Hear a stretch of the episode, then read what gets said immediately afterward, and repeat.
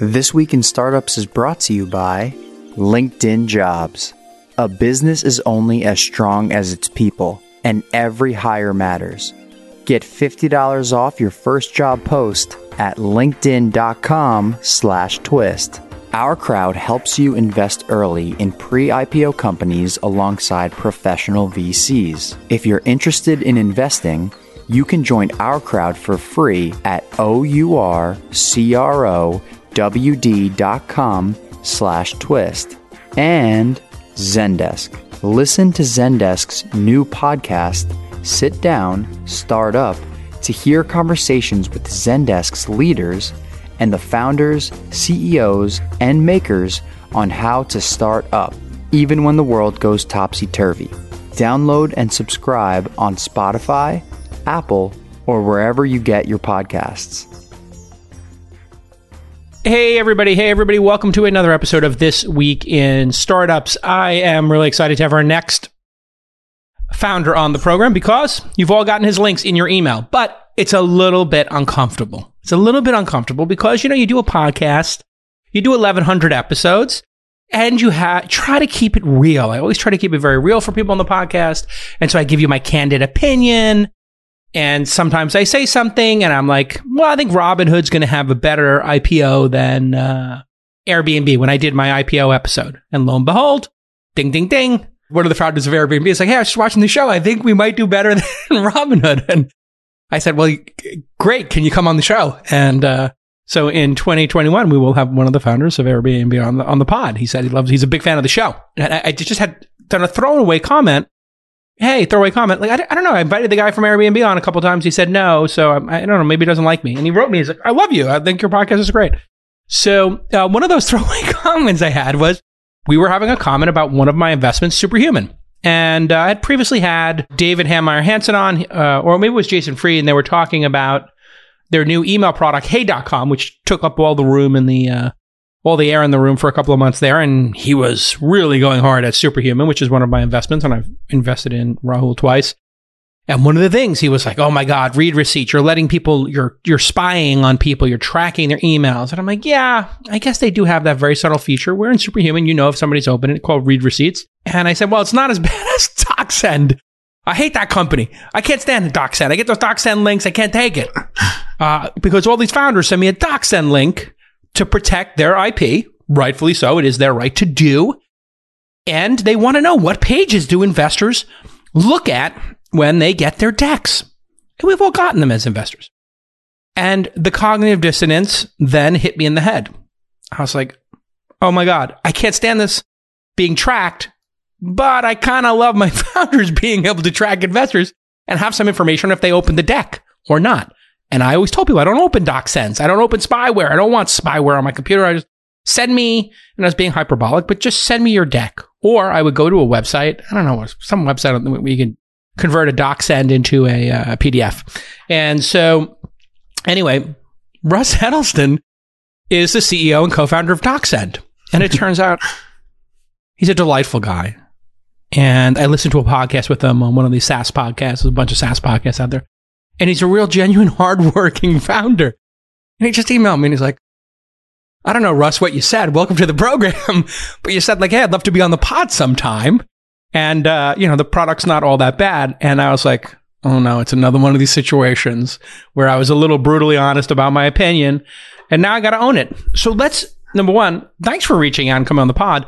Let's just tackle the issue that I had from the beginning, which is, uh, hey, DocSend, I, I I let's just you know clear the air here. What did you think of my criticism when you heard it? It can't be easy being a founder and then you know, I don't know if you're a fan of the pod, or if you've heard of it before, if one of your friends told you of it. No, I'm a longtime listener. I'm a big fan, Jason. So I appreciate oh. you having me on. It, it's actually the, the thing I had to do yesterday in prep for this was I had to listen to you at normal speed because I always listen to it at one and a half X. and I was like, I wonder what it sounds like at normal speed. I'm already talking too fast. it's hilarious. You just made the whole producer channel light up in laughter. Um, so I think it's very big of you to come on the pod. I don't even remember what discussion. Do you do you remember what discussion? And this is you, we're talking. This is the nature of my life running this podcast. Is I yeah. I can't remember what episode. I, who was I talking to? What was I? What was the context and what did the I say? Founder exactly? of uh, it's uh, Pitch.com, kind of the PowerPoint competitor. Oh, right. Which I think has a little bit of DocSendish stuff in it. Uh, God, I've always said it. I never want to compete with PowerPoint. Um, but no, I don't take it personally at all, Jason, and I always appreciate your candor. So I just thought it might be, you know, fun to have a discussion and just share a little bit more about what's behind it. Because a lot of people don't really think about us as a company. We have been running under the radar for a while, but we have over 16,000 customers. We're profitable. We're growing really quickly. I heard yeah, eight figures in revenue. You guys get tens of million in revenue. You've been incredibly capital efficient. And as we get into it, let, let's let's start off just talking about the issue of tracking people looking at decks just as an issue. How do you think about that? And how do you frame it with people who use the product and then customers who maybe are privacy sensitive? Privacy sensitive. Yeah, it's a it's a great question. Um, and it's a it's a thorny one too, right? Because it's really at the the sender's discretion what they want. And I, I certainly did agree that for for some materials, it's you know you, you do want to have a local copy, and the sender can always turn on downloading. And once you download, we stop tracking. It's just in the browser, so we're not doing tracking at any level that is kind of above and beyond what any other website would do. We're just taking a document, making it into a website and, you know, showing engagement information. And for some people, that's really critical and valuable. Um, oftentimes in fundraising, where we get used the most is, or, or the beginning part is just that pitch deck that gets you the meeting or not. And there are a few things that are unintuitive there about why analytics are helpful. That document gets updated a lot. Like you, Jason, are looking at these things really fast. On average, investors only spend, but it used to be three and a half minutes per pitch deck. Now it's down to three minutes per pitch deck during the pandemic. It's a whole other story. But then, you know, there's a lot writing on that. The founder's updating it a lot. So if I send you, you know, an attachment, which is my deck, and then I don't hear from you for three days, but now I've suddenly updated a bunch of stuff in there. Do I send you the new one? I don't even know if you've looked at the old one. And it's just kind of an awkward way to start off. So I can see if you've looked at it. I can update it. I never have to tell you that I updated the thing. So you basically have this way of controlling who's seen what and having this audit trail. And the per page analytics are useful sometimes, but, but more just like, um, you know, do, do you look at it? Did you care? So the flip side of this is that when you spend time reading someone's deck, you're giving that founder a really big compliment because you're giving them your time. So, you know, in some instances, you're like, yeah, I don't really want to know, but it does dissuade um, a practice where like investors will just forward decks to other investors. Yeah, and, that is completely unfair, and you're mm-hmm. protecting them there. And it really is helpful, as you're saying, to know that the deck was opened, and it's helpful to know how what pages people dropped off on, or they zipped forward, or they zipped back. And in fact, I, I was literally uh, getting prepared for the podcast this morning, and I realized, oh my lord, I'm a double hypocrite. Uh, number one, I love that. I, I, I, I love what you do for my founders, so they can tell me, yeah, you know, five people in the at this venture firm opened our deck. We sent it to them, and they've been in it like 10 times and right. we just like updated the, it for the them. partner says i'm going to send it to the, my other partners and then they don't do that or they do that and that tells you everything about how really engaged they are you know right. and how likely they are to lead the round and the interesting thing about that was when i was starting the company mahalo back in the day i was uh, had created accounts for people to test it and it had like a sort it was sort of like a little bit of a deck kind of thing but it was more like an account to go check out like the prototype and um, my tech guy goes, Oh, do you want to track everybody? And I was like, Yeah, what would that look like? And he's like, Well, whatever you want. And I said, Okay. Um, just uh, can you send me an email anytime or you know, and he goes, Well, I made you a web page. And so any it will send you an email, you can go to this web page and you can see everything they did. Long story short, I sent it to one of the most famous people in the world at the time who's no longer with us, who was running one of the big tech companies. People could fill in who that might be.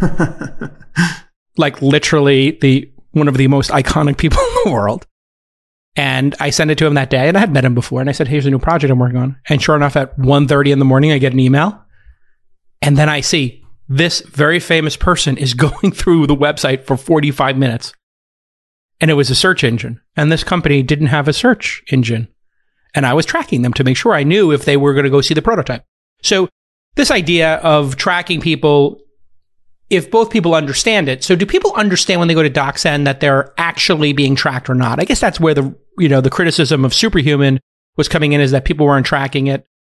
people don't know they're being tracked. And I guess for outreach and Salesforce and any number of products, people don't know they're being tracked necessarily unless they're sophisticated users. So when we get back from this quick break, I want to know in the industry if there is a standard yet for a global or a how the industry thinks about letting people know who are clicking on the link, hey, you're being tracked. We know if you've seen slide seven or in another product, we know if you've watched the video or not. Wistia as an example. You can see in Wistia how far people have watched in the video when we get back on This Week in Startups. It's a new year. It's a fresh start and you've got your small business over here, your medium sized business, and you are now shifting business hours. Maybe you're hiring more remote employees.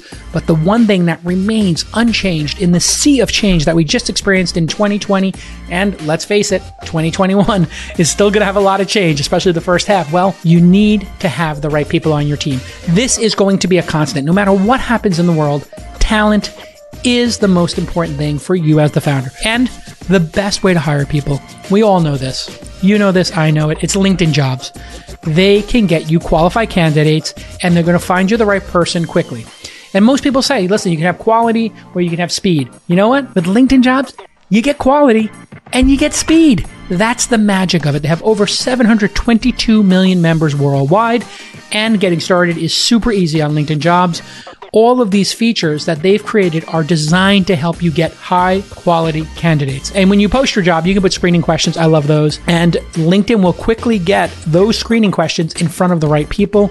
And you can do this all from your mobile device now if you're on the run. We're hiring a bunch of people for my company, Launch. Guess where we're finding the best candidates? I'll wait for you. Okay, yep, that's right. LinkedIn Jobs. Of course it's LinkedIn Jobs. When your business is ready to make that next hire, find the right person with LinkedIn Jobs. You can pay what you want and get the first 50 off at linkedin.com slash twist. That's right. 50 bucks for your first job posting is waiting for you right now at linkedin.com slash twist. LinkedIn.com slash twist. Terms and conditions do apply because they're giving you 50. Welcome back, everybody. Russ Heddleston is with us. Thanks for coming on the pro- on the pod. He's from DocSend. They've got, I don't know, 50, 100 people working there now. Yeah, about that, 55 or so. Yeah, hiring is currently our bottleneck. I guess as we wrap up this sort of first segment on just privacy in general and privacy in the enterprise. What is the what are the is there like a ground rule for the industry? And obviously you have to deal with now GDPR in Europe. And what's the California Privacy Protection Act? Is it CPP something? Anyway, we have those two really super duper hardcore privacy acts. Do those impact you? And then what is the industry standard and what are your thoughts on informed consent from the recipient, the person who opens the deck and is being tracked and maybe doesn't know they're being tracked? Yeah, it's a great question. And we, we've kind of gone back and forth on this. Uh, what we found is often that the, our, our users or new users will be worried about their recipients and if their recipients care. But by and large, we haven't really gotten complaints from recipients. Everything is cookie based. So DocSend is fully GDPR compliant.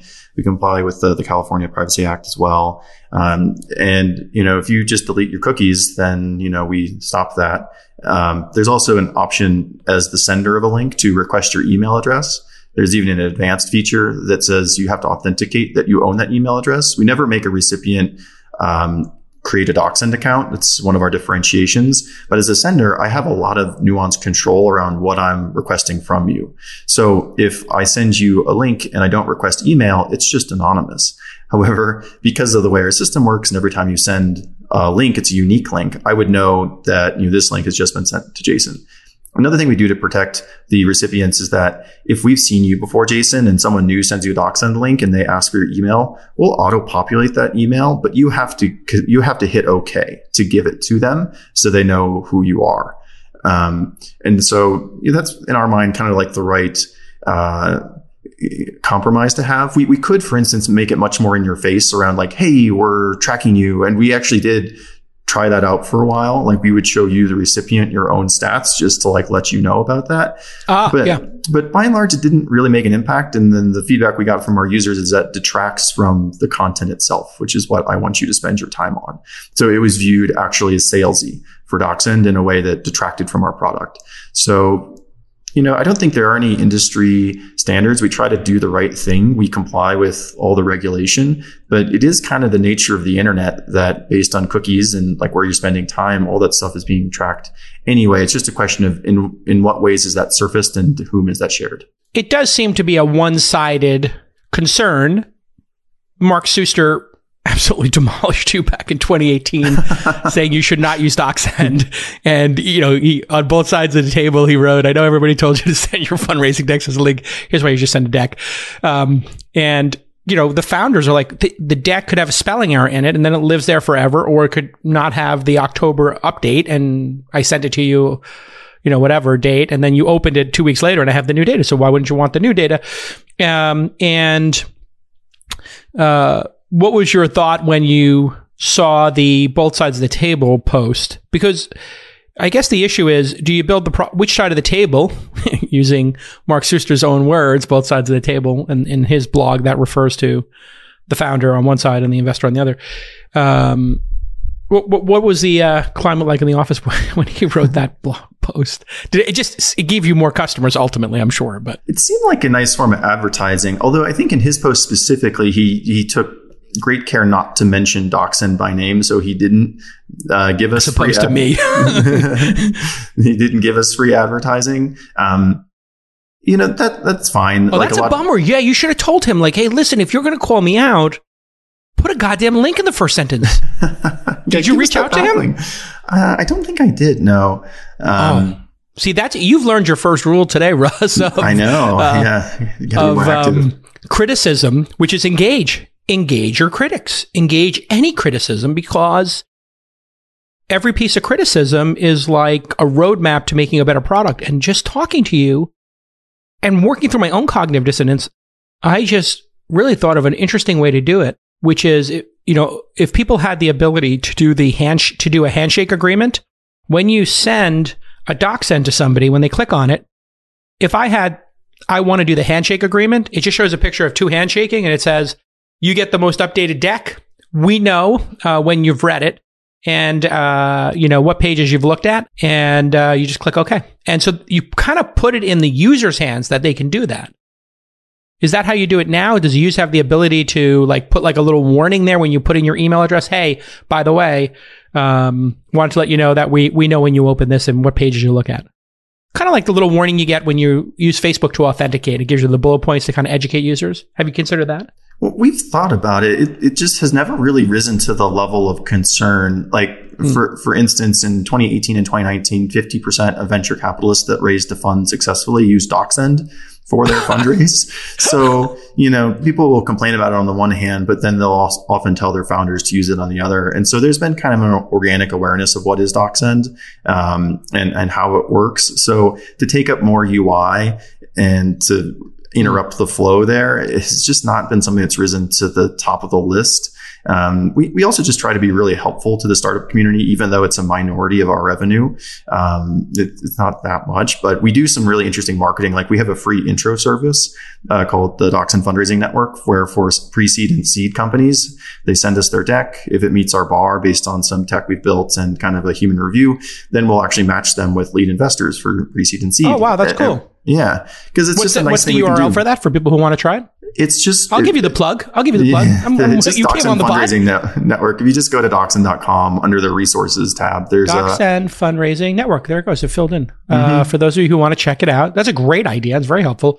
DocSend.com slash fundraising dash network. Wow, that's great. So you're putting your m- time and money into helping people find an investor. Very cool. Yeah. So that, I mean, that's good for the investors, right? Like one of our investors Uncork led around recently in a company that we sent him that he wouldn't have seen otherwise. Very excited about it. Oh, wow. Yeah. Jeff Clavier, a good friend of the, of the pod. He's been on a bunch of times.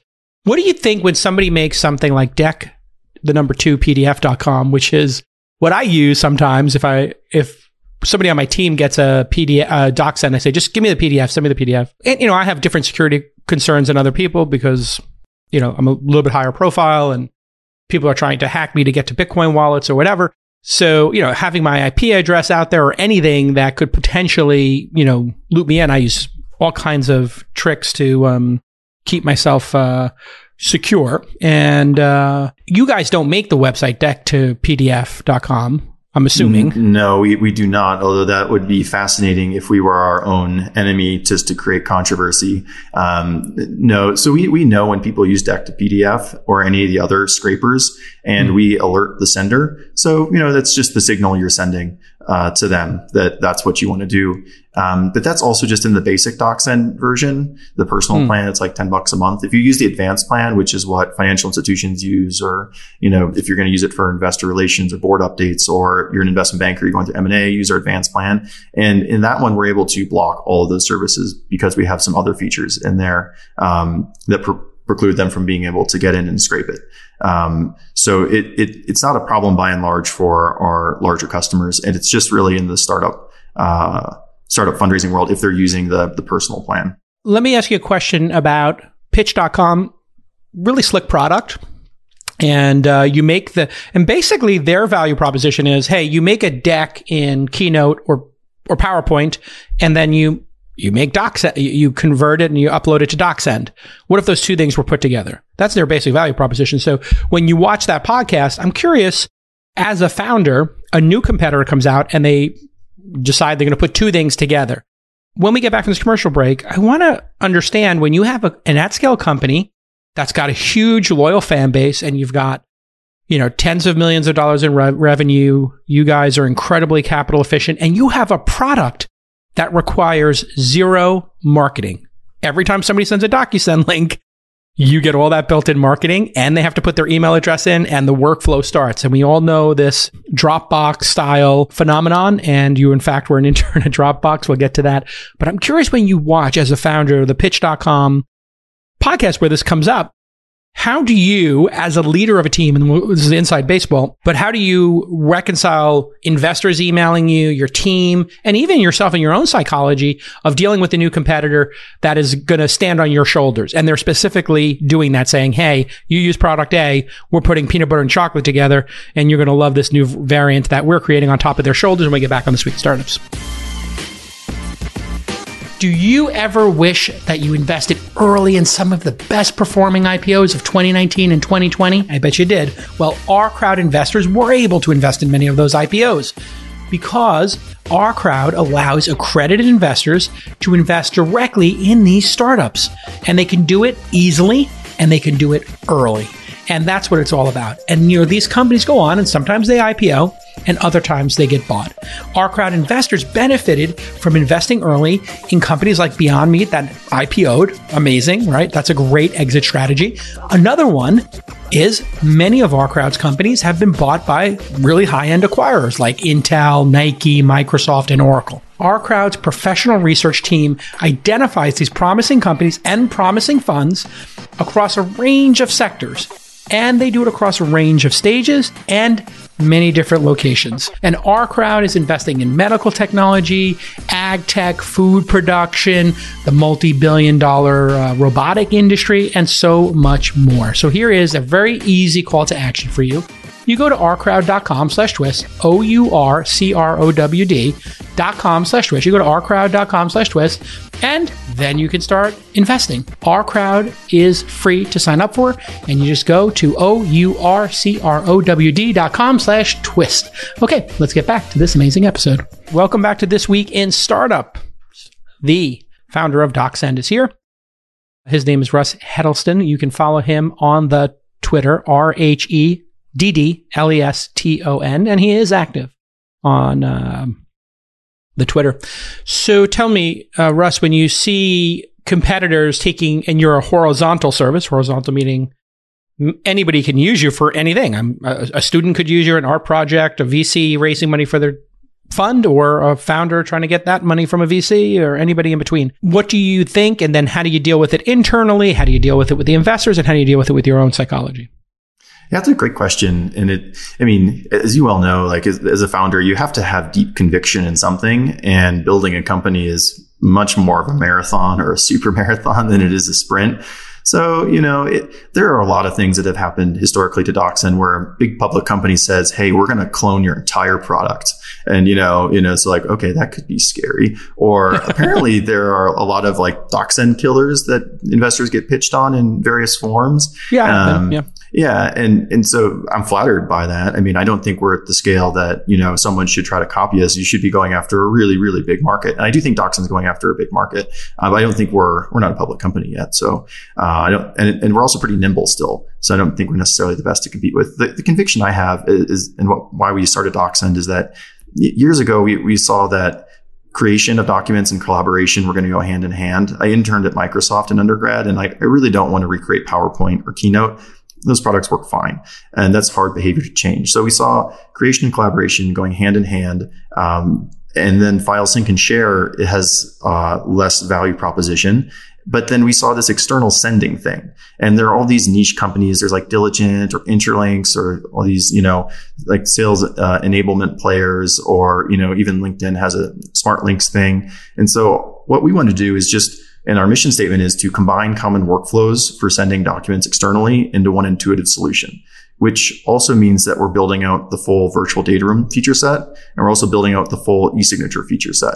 So we want to combine all those into one. So if you take that lens on things, if pitch uh, it adds some basic tracking functionality on top of it. That's awesome. They should totally do that. That's really, really smart. I still think as a market share of the world of how people create decks, I'm not too worried about them taking over. Like most of our users are already trained on Keynote and PowerPoint. And they'll continue to use those things. Um, so, I mean, we're always, we always say that we're running our own race and, um, you know, I'm, I'm pretty open. I like it's not a lot of founders are very secretive about what they're working on. I was like, well, no, here's here's our traction, here's our here's our roadmap, like here's the theory we have, and you know, no one else has the exact same view that we do on the market. Well, and you worked at Facebook, so you got to see this firsthand, correct? Yeah, that's actually a funny story. Like, um, so uh, the first startup I had was talent acquired by Facebook, and as you know, when someone says acquired, that can mean a range of things. In, in our case, like, we, what does it mean acquired?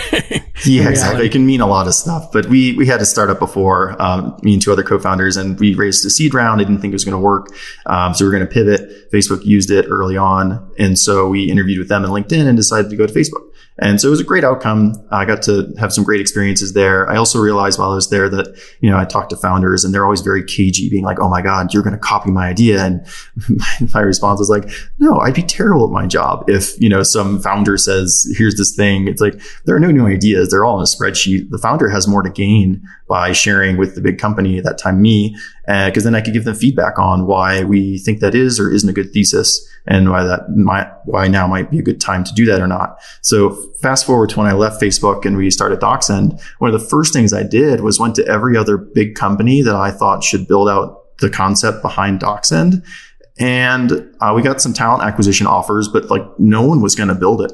So we were like, mm. okay, like I guess we have at least a few years um, to like make make a go at this. And turns out we had even more than that. Um, and still, there's nobody who's thinking about it exactly the same as we are. Yeah, it, it does get into people's head. Um, you know, like oh my god talking to this company and trying to be protective of your ideas. And when it, what really matters is execution. And if you just look at how long it takes, you know, for a company to copy another person's idea and their likelihood of doing it, in all likelihood, they already know the idea. It's a 98% certainty that at some offsite, a bunch of Facebook executives you know, who are trying to one up each other are going to come up with great ideas around some roundtable while, you know, at some corporate, you know, retreat. It all goes into some spreadsheet somewhere with all the ideas or maybe today on a Notion or a Coda page. And then they have to build a roadmap. And when you're building at scale, it takes what, you know, 12, 24 months to roll these products fully out, you know, to the, the base of users. So they, they get to like fire a bullet every whatever six months or every three months as an organization. They may have five or six products getting updated. The likelihood of them stealing your idea is incredibly low. They probably have it in that Google sheet already, and they've only yeah. can do four of those 400 ideas. Is mm-hmm. that kind of what happens? That's kind of what happens. Yeah, you can only make a few bets. Like it's interesting being at Facebook. Uh, I mean, the kind of pattern that I saw a couple of times is that Facebook would want to build a new product. Internal resourcing was hard, and then someone really senior would say, "Okay, we got to move faster." Then they'd buy a company to plug that hole. Um, So, you know, if if a big company is really coming after you and like you are their big bet, they'll usually approach you first to buy you. Um, but even then, as the company, you have to consider like how well they're going to execute against it. Um, you know, are they thinking about it exactly the same? And I think by and large for startups, uh, you know, just just keep building your your vision out. Um, and don't don't stress too much about what other companies are doing or what they're saying. Um, at least that's been our, our thinking so far. And having been at you know some big companies, you know, I, I think that's by and large true. There's there are obviously counterexamples to that, but um, everything is already on a spreadsheet, as you said. Uh, you, uh, it was interesting uh, about your previous idea, Pursuit. I remember this time period in the 2011, 2010, 2011 time period, right when this boom started, right? You started that company right after the financial crisis or there, or thereabouts? Yeah, I was in business school actually at the time. Um, so we kind of had the idea in 2009, 10, and in 2010 we started building it out. And what we probably should have done was build out an ATS like a greenhouse or lever, but we instead tried to build out a um, recruiting product to help uh, with referrals at companies. And so I, I was that was a great experience for me. I learned a ton um, in, in kind of launching something for the very first time. But yeah, that was an interesting period of time to start a company because yeah, everyone was still recovering from the financial crisis, but there are a lot of like great companies built out of that vintage. Amazing. Yeah. I mean, that's when I started angel investing was right around that time. So, you know, if you if the market crashes in the next two or three years, just so you know, that is the time I'm going to push all the chips in, which is essentially what I did during the, fi- the, this financial crisis that happened in March and April. I just put my equities in Wealthfront on 10 and poured a bunch of equities and then started investing in more startups because I knew there would be a, a lull. Pursuit was a pretty good idea, actually, your previous company, which was using social networks and your sort of um, your network to then win to get bounties or you know what do they call them? Yeah, whatever referral bounty. bonuses. A referral yeah. bonus, right? The referral bonus was a big thing when there was a talent war. But that business didn't work, or it was just too small of a business. What, it, what, it what did you learn? You said you learned a bunch. What did you yeah. learn about why it didn't work? And then take me through your process of saying, "I'm giving up. I'm just going to sell it and go work at and lick my wounds and work at Facebook for a couple of years." Uh, yeah, so I had two co-founders who are also engineers. Like I'm a software engineer by background, and we were solving a problem that we had, like scaling engineering teams, and found that most of our best hires were referrals, but there wasn't a great way to, you know, kind of programmatically do that. Um, and so, you know, we actually had a bunch of ideas on a list and this is just the first one. And we said, okay, we'll just try to see how it works. So one of my big lessons is like, you do not have that much time as a company. As soon as you start writing code, you're really mm. entrenching yourself. So we ran it for about a year. We launched it. I think we got like 50, 60 companies signed up using it. And the, the real big like oops moment was that we realized the people who do make the most referrals and are best at making referrals. Like I'm sure, mm. Jason, that you make referrals to your companies all the time. You're probably a great source of like, you know, someone, a talented person looking for like their next thing, you're connecting them to the right people. But once you get money involved, people feel weird about it. So yes, we were incentives actually matter. Yeah. Incentives matter. So we actually did get a lot more sharing of job opportunities, but people went out of the network in order to refer those mm. people. They didn't go back through. So our kind of thesis around money itself could help motivate people to spread the word about high value jobs ended up just not being quite right. So it's interesting. Everybody's kind of learned that over time. I remember at my couple startups ago, Mahalo, we had Mahalo Answers and Quora had done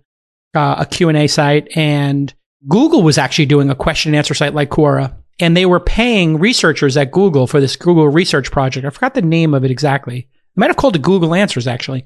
And they had full-time librarians who you could pay 30 bucks to go research something for you if you needed it, right? So if you're like, I need to know more about this. And it, that was just a particularly hard search to do. They would do it for you. uh, and they, and Quora added some kind of gold or some kind of like way to incent people and you could earn gold and I could earn gold and that would help you promote stuff. And it turned out that's not why people use Quora. The reason people use Quora is like you did when you started DocSend is like somebody's like, how do I put a password on a PDF? How do I track a PDF? And it's like, use DocSend.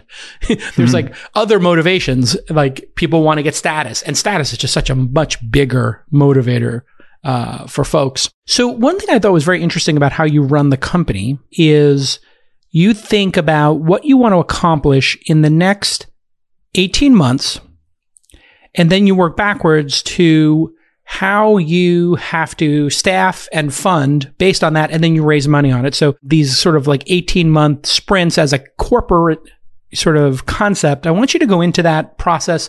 Maybe tell us how many times you did it, how you came up with that cadence, uh, and if you're still pursuing it now, since you kind of have escaped velocity. Uh, in other words, I, I think you're either profitable or very profitable when we get back on this week in startups. Everybody knows that Zendesk is the go to tool for customer support. It's the gold standard. But what you may not know is Zendesk also offers a suite of sales tools designed to remove the difficulties of sales software so sales teams like yours can go spend more time on what really matters to their business, which of course is having better customer conversations. Even better, Zendesk is offering this suite of sales tools plus their industry leading support software for free for six months as part of the Zendesk for Startups program. Think about that. Along with the free access to all of Zendesk as part of the program, you'll also get access to Zendesk's community of startup founders and partners who will teach you all the best practices to better serve your customers. And they'll even offer dedicated onboarding guidance and support to get you up and running in no time. Steezy, one of our great investments here at Launch, they teach people how to dance. It's a subscription service. Think calm meditation, Steezy for dance. They rely on Zendesk and they love it. They use the combination of Zendesk Explorer and their ticket tagging system so that they can track which features their users want and that they're most excited about. And then they take all of that information from the customer support channel and they give it to the product team, right? Get six months of Zendesk for free at zendesk.com slash twist. And to qualify for this program, because they're giving it to you for free, they just ask that you have under 50 employees and you've raised a Series A or below, right? So if you're a Series B and you got 100 employees, why don't you go ahead and pay for the product, okay? But this is Zendesk for startups. It's free. Zendesk.com slash twist. All right, welcome back. Russ Heddleston is here from DocSend. As I mentioned, they have a, a cool uh, product called the DocSend Fundraising Network. If you're trying to raise money, uh, which if you're in this audience, you uh, they pre-screen your deck and then send it to folks. Which, by the way, is how Naval and myself started in the industry. We would just send emails to folks and say, "Hey, we're raising. Here are people we've met with who are raising money." His became his venture deals became AngelList, and uh, my Open Angel Forum became Launch, and all the other projects I do. So uh, I had heard you talk about this 18 month sprints that you do and that planning that you do around it. Maybe you could explain that a little bit for founders and, and why it's important.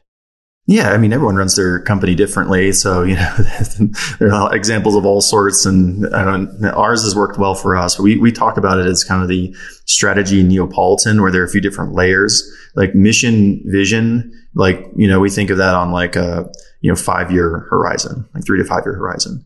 And then, and, and, and so those don't change very often. That's our North Star. But then, you know, we have uh, departmental OKRs that are quarterly, and that's way too big a difference between those two things. So we have two other layers in the middle. Um, there is a strategy that is an 18 month strategy. So we kind of revisit that on that time frame. And then there are company OKRs that are every six months. Every year is too long. Six months seems like the right kind of like cadence to, to optimize for. So there's kind of the first half of the year company sprint, the back half, but then every quarter each department is is updating their OKRs. Um, and so that that feels what's nice about that, especially as the CEO, is I, would like to not be critical path for everything. You know, we really want to push down in the organization decision making, which has a lot of benefits, right? People feel empowered, they feel appreciated, they have a bigger impact, and I don't really like to micromanage. Um, so if you can kind of get everyone on the same page about where we're going in 18 months, people can start to be smart about how they slot things in now versus later and kind of have those open cross departmental conversations about what are the trade offs and what's the right ordering of stuff. So, mm. you know, and then based on that 18 month roadmap, yeah, we, we look at, well, what's the team we need to, to get that done? And then from that, we kind of back out, okay, well, you know, like on what time frame are we going to hire them? How much is that going to cost? And then do we need to raise more money? Um, and you know, the last time we raised money was in 2018. We raised uh, five million from DCM, and we actually had a term sheet for 20, um, but we just saw eye to eye with uh, DCM and Kyle Lui on our board there from there, and um, you know, he's really on board with how we run the business. And so, you know, as you mentioned, we're now profitable, very cash flow positive, and I always tell our team that that's not the goal, but we also don't keep score based on headcount or dollars raised. We keep score based on growth. Like, are we building a big company or not? And my co-founders are also engineers. And so the three of us have, have worked at hypergrowth companies before. And especially when you're trying to scale up engineering, if you scale it too quickly, it ends up being confusing. People don't know exactly what they're working on. You spend most of your time interviewing and it can actually be detrimental to your ability to make progress, you know, on, you know, a 12, 18 month horizon. So we'll grow our engineering team 50% in the next year. Um, we grow other departments based on need. Uh, as you mentioned earlier, 100% of our um, deal flow is inbound. It's 90, 95% self-serve. Um, and engineering and product and design is our, is our biggest spend as a company. And that's where we think we have the longest term differentiation. And uh, you tried to do SaaS sales uh, and have a, a big sales team, but the problem with your sales team was if your average sale was 20 grand, uh, or it cost you whatever 20 grand to make a sale when you take the entire SaaS sales team together and you divide their whole book of business, you know, it might cost $20,000 for an at scale enterprise SaaS company, uh, in your case, to make a sale. But that was your average uh, yearly spend. So you're basically in the hole and you only make money if they renew for the second year. So you disbanded the whole thing, correct? As a failed experiment? It wasn't a failed experiment. I think it would have been much more capital intensive to do that. Mm. And I, when I when I see or talk to founders who are kind of starting out, sometimes they'll be like, "Oh, we're going to have self serve and enterprise sales," and I'm always like, "No, no, no. You got to pick one go to market motion and stick with it." Like Superhuman being a great example. I'm sure that Superhuman could spin up an outbound sales team. The question is, is that the best use of their time right now? And the answer is probably not. Um, and so you do see a lot of examples of product led growth companies that then later on put on top an enterprise sales motion, uh, which is probably what we would do as well. It just happens to be the case that we can get more growth out of the strategies that we're currently pursuing. So we did spend two years selling up market specifically in sales enablement. And that was working fine. It was more capital intensive. And the math, as you point out, means you just need more upfront cost.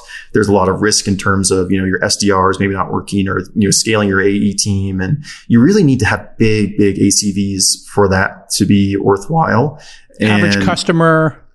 Average contract value. Contract value. Got it. Right. So if you're, you know, paying you know, your cost of uh, acquiring your deal is twenty thousand dollars, and you're only making twenty thousand dollars in the first year, that math is not going to work out. It needs to be like hundred k or above. And opinions on this vary, but you want to be really targeting um, those companies. And DocSend has a lot of public companies. We have a lot of big contracts, um, but for a 55 person team, I think it's better to just focus us on building for the end user, which is not necessarily SMB versus enterprise. It's just that we, we build for the person using our software versus the economic buyer at a big company.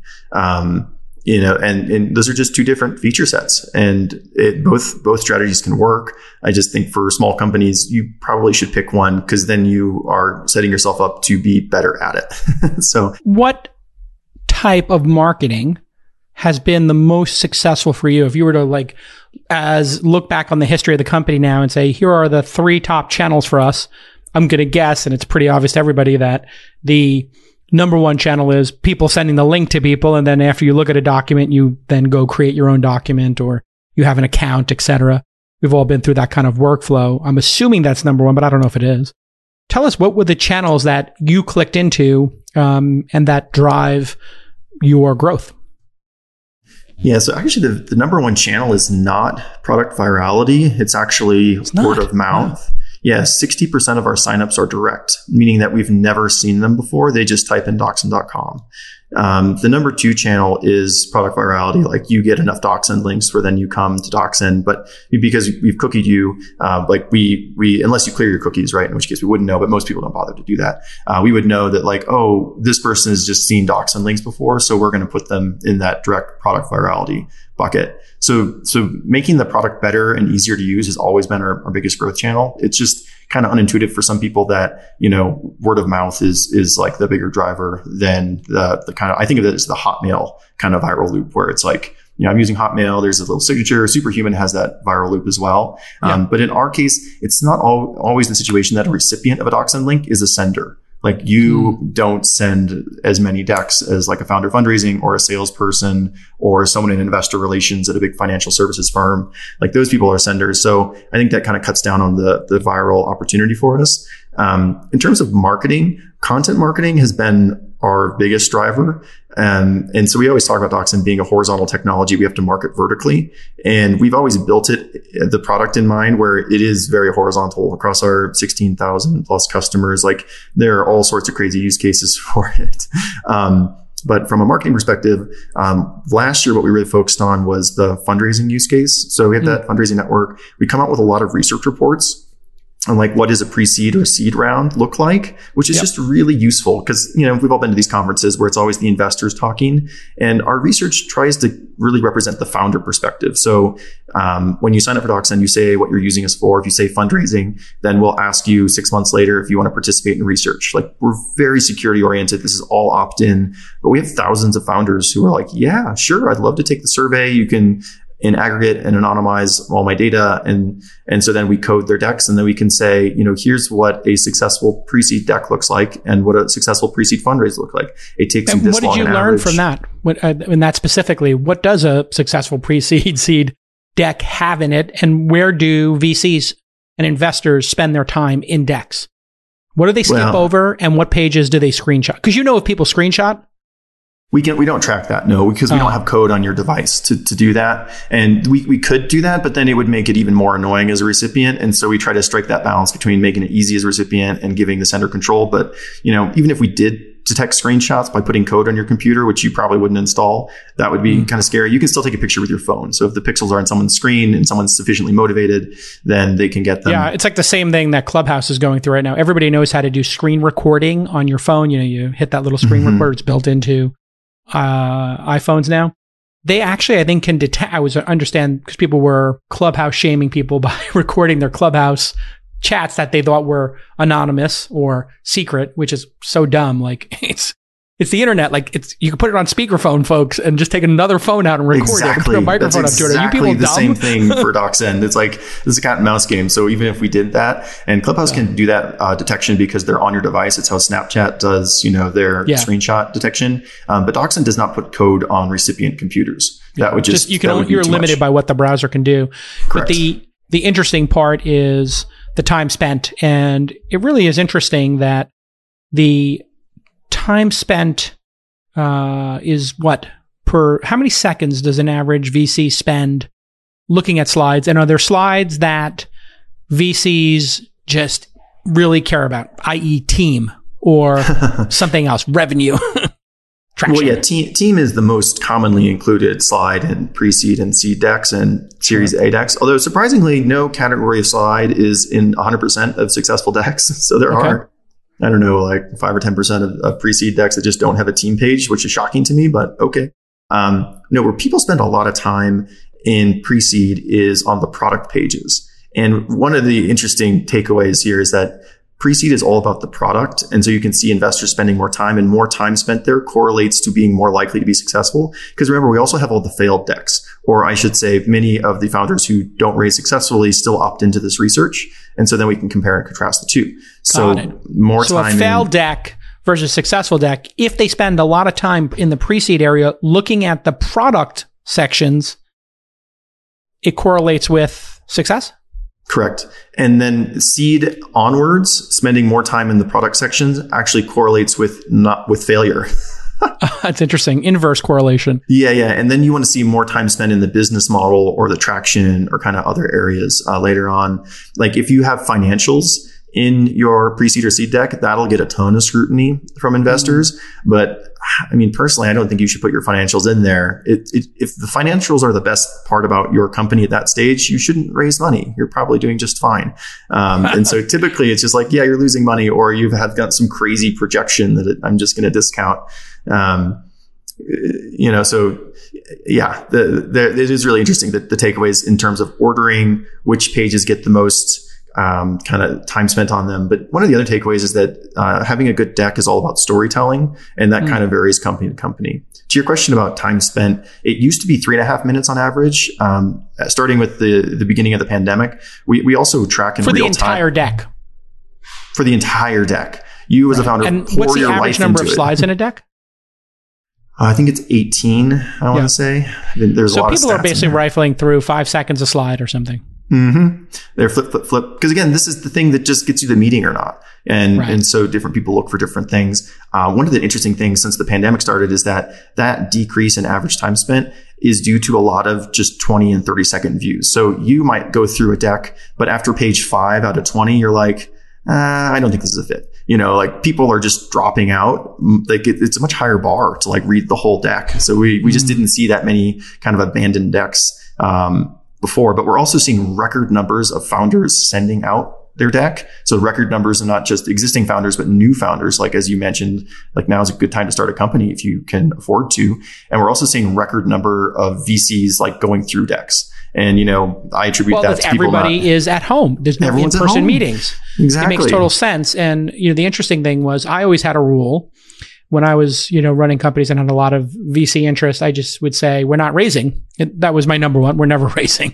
And the number two thing I would say is, if you're ever, we'd say, I just say, we're not, they, they would try to set up calls and I'd say, yeah, if you find yourself in Santa Monica and you want to come by and, uh, you know, have a hamburger, come by anytime. I'll take you out for a burger. I'd love to meet you. And they'd say, hey, want to jump on a call? And I was like, yeah, no. Um, but if you're ever in Santa Monica, don't have time for a call, but if you're ever in Santa Monica, do come by. And I Oh, would interesting. like be a, like a jerk about it. And man, did people come to Santa Monica? like I literally had VCs who would just fly down there. It's And, fascinating. yeah, I just took like a very, you know, uh, strong-handed approach to it, which was if you want to meet me, if you want to be involved with the company, I want to see you get on a flight and meet me in San Francisco. I, I, I will get on a flight from San Francisco to Santa Monica and come have a burger with me and let's spend an hour. And the people who did, it was like really awesome because you you the whole relation the whole dynamic changed i think. I don't think you can pull that off now but what you can do is you can get an investor on a 20 minute zoom because Mhm. nobody wants to be on a zoom for an hour. No, it's too long, especially for a it's first too meeting. long and because everybody's been forced to i think that this becomes the thing that carries with us post pandemic right now in america this is being taped uh, and distributed in january of 2021 yep that that 2021 the time period between january 6th and january 20th when everybody was white knuckling it uh, trying to land the plane in american politics I keep That's joking that this is the 13th month of 2020 still, but I guess technically it is That's 2021. actually, yeah. It, I think I'm going to continue this month in Jan- in uh, 2020. It's a great one, but really, you know, po- the pandemic's going to end. I mean, we have a lot of vaccines going in arms. Some pla- some states in America are already at four or five percent shots in arms and have six, seven, eight percent of shots on shelves. Uh, so we- we're we're kind of entering the end game of the pandemic. But the thing I think that stays is and I'm interested in if your data says this. You tell me if you see this in the data.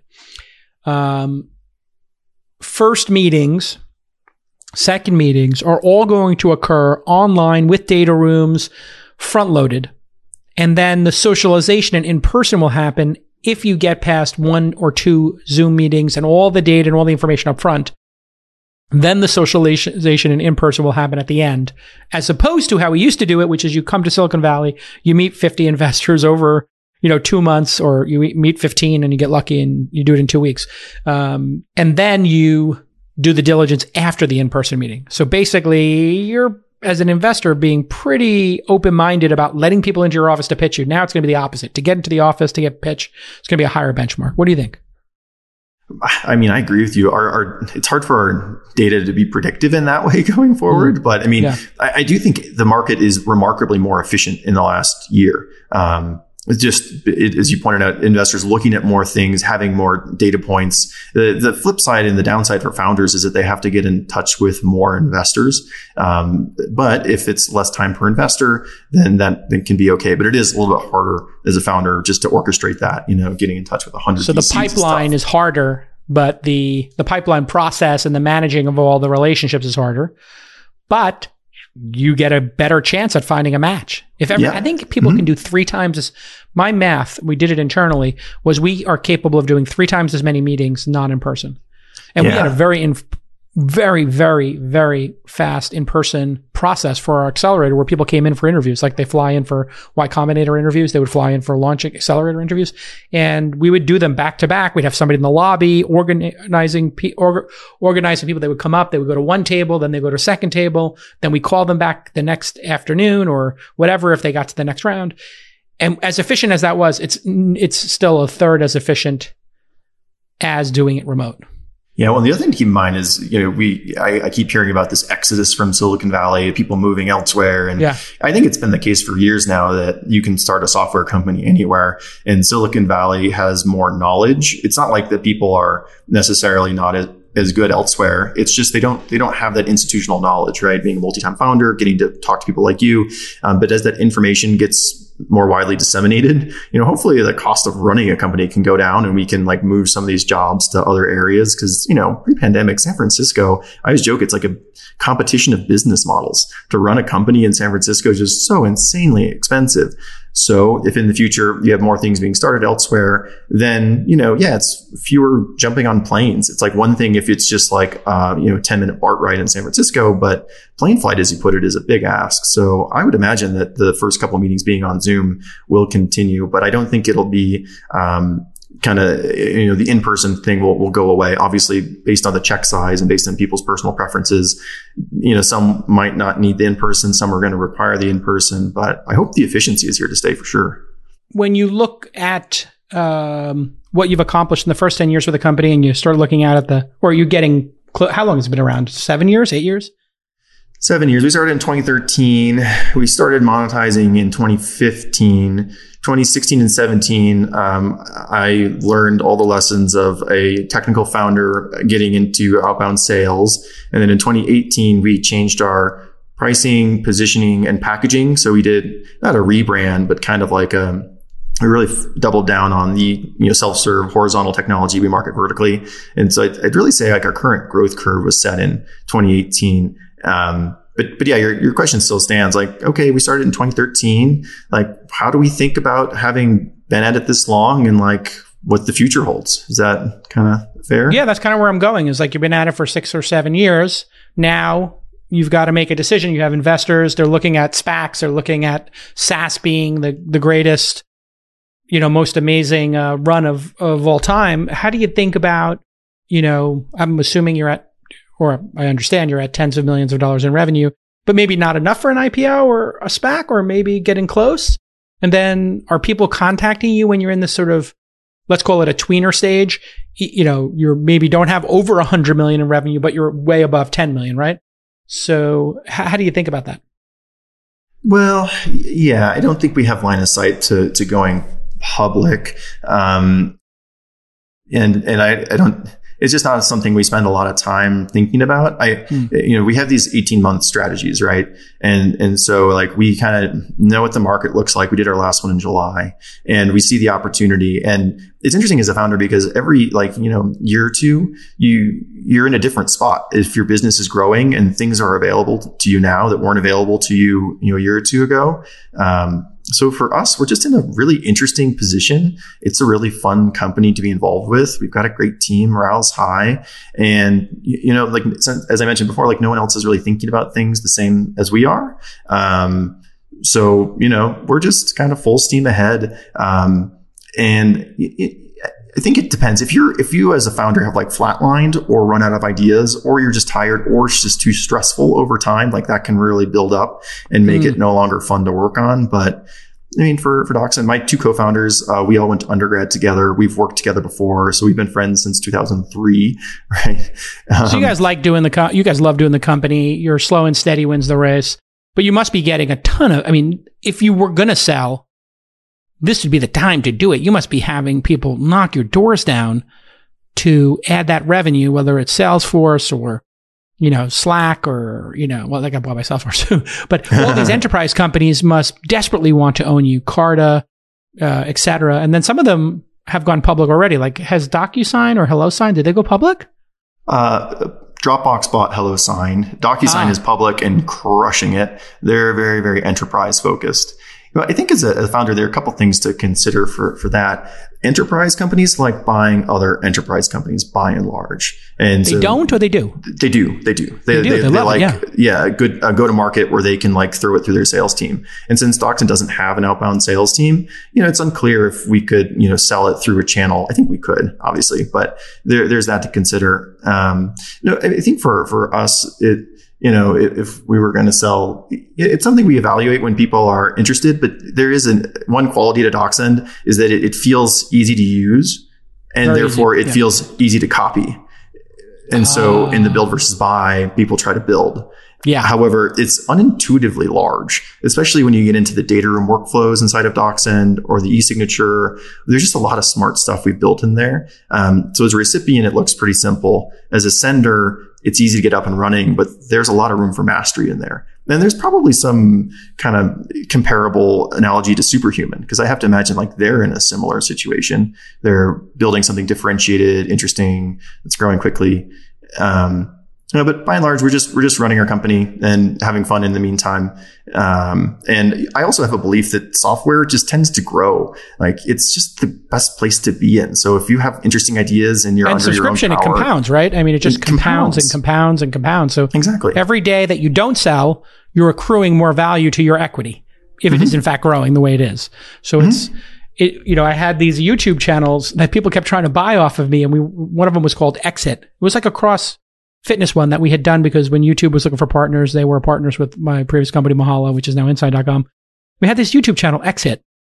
It has three million followers, and it makes I don't know two hundred thousand dollars a year in ads just every year, year in and year out and it just keeps growing.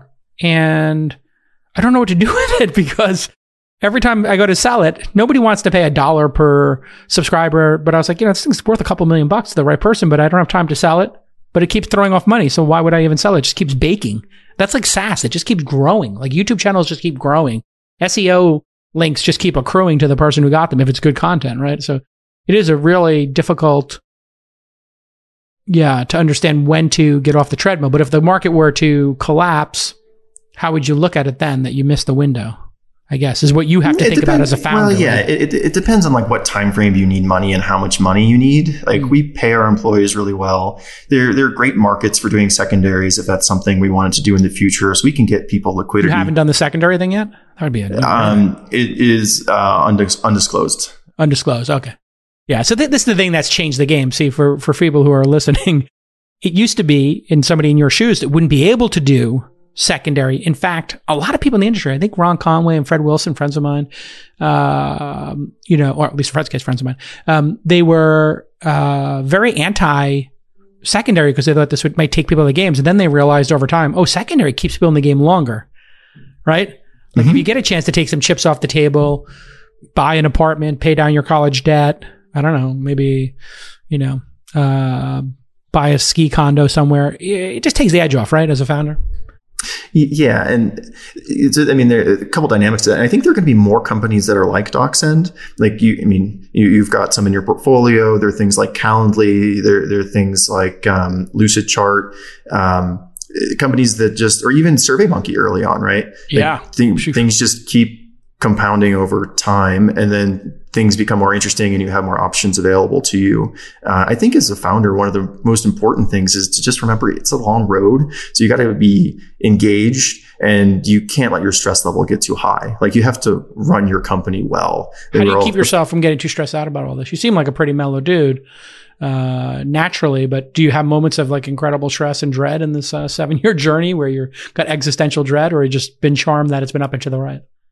Um, well, a couple things. No, no, no. There have definitely been moments of, of stress for me, like, especially, you know, when we decided to go all in on the self serve and not do the outbound sales stuff.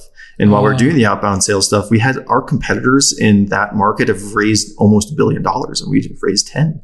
So, you know, that's every time there's an announcement there and then, you know, Oh. our sales teams are in these meetings and then, you know, is this going to work? And so, um, yeah, why aren't we raising a hundred million? Why aren't we? Yeah. Why don't we do this? Why don't we do that? We're falling behind. Salespeople are aggressive, and they don't. Salespeople have no problem going into the founder or the CEO and being super aggra- aggro and aggressive about like, hey, you know, this is what we need to do, Russ.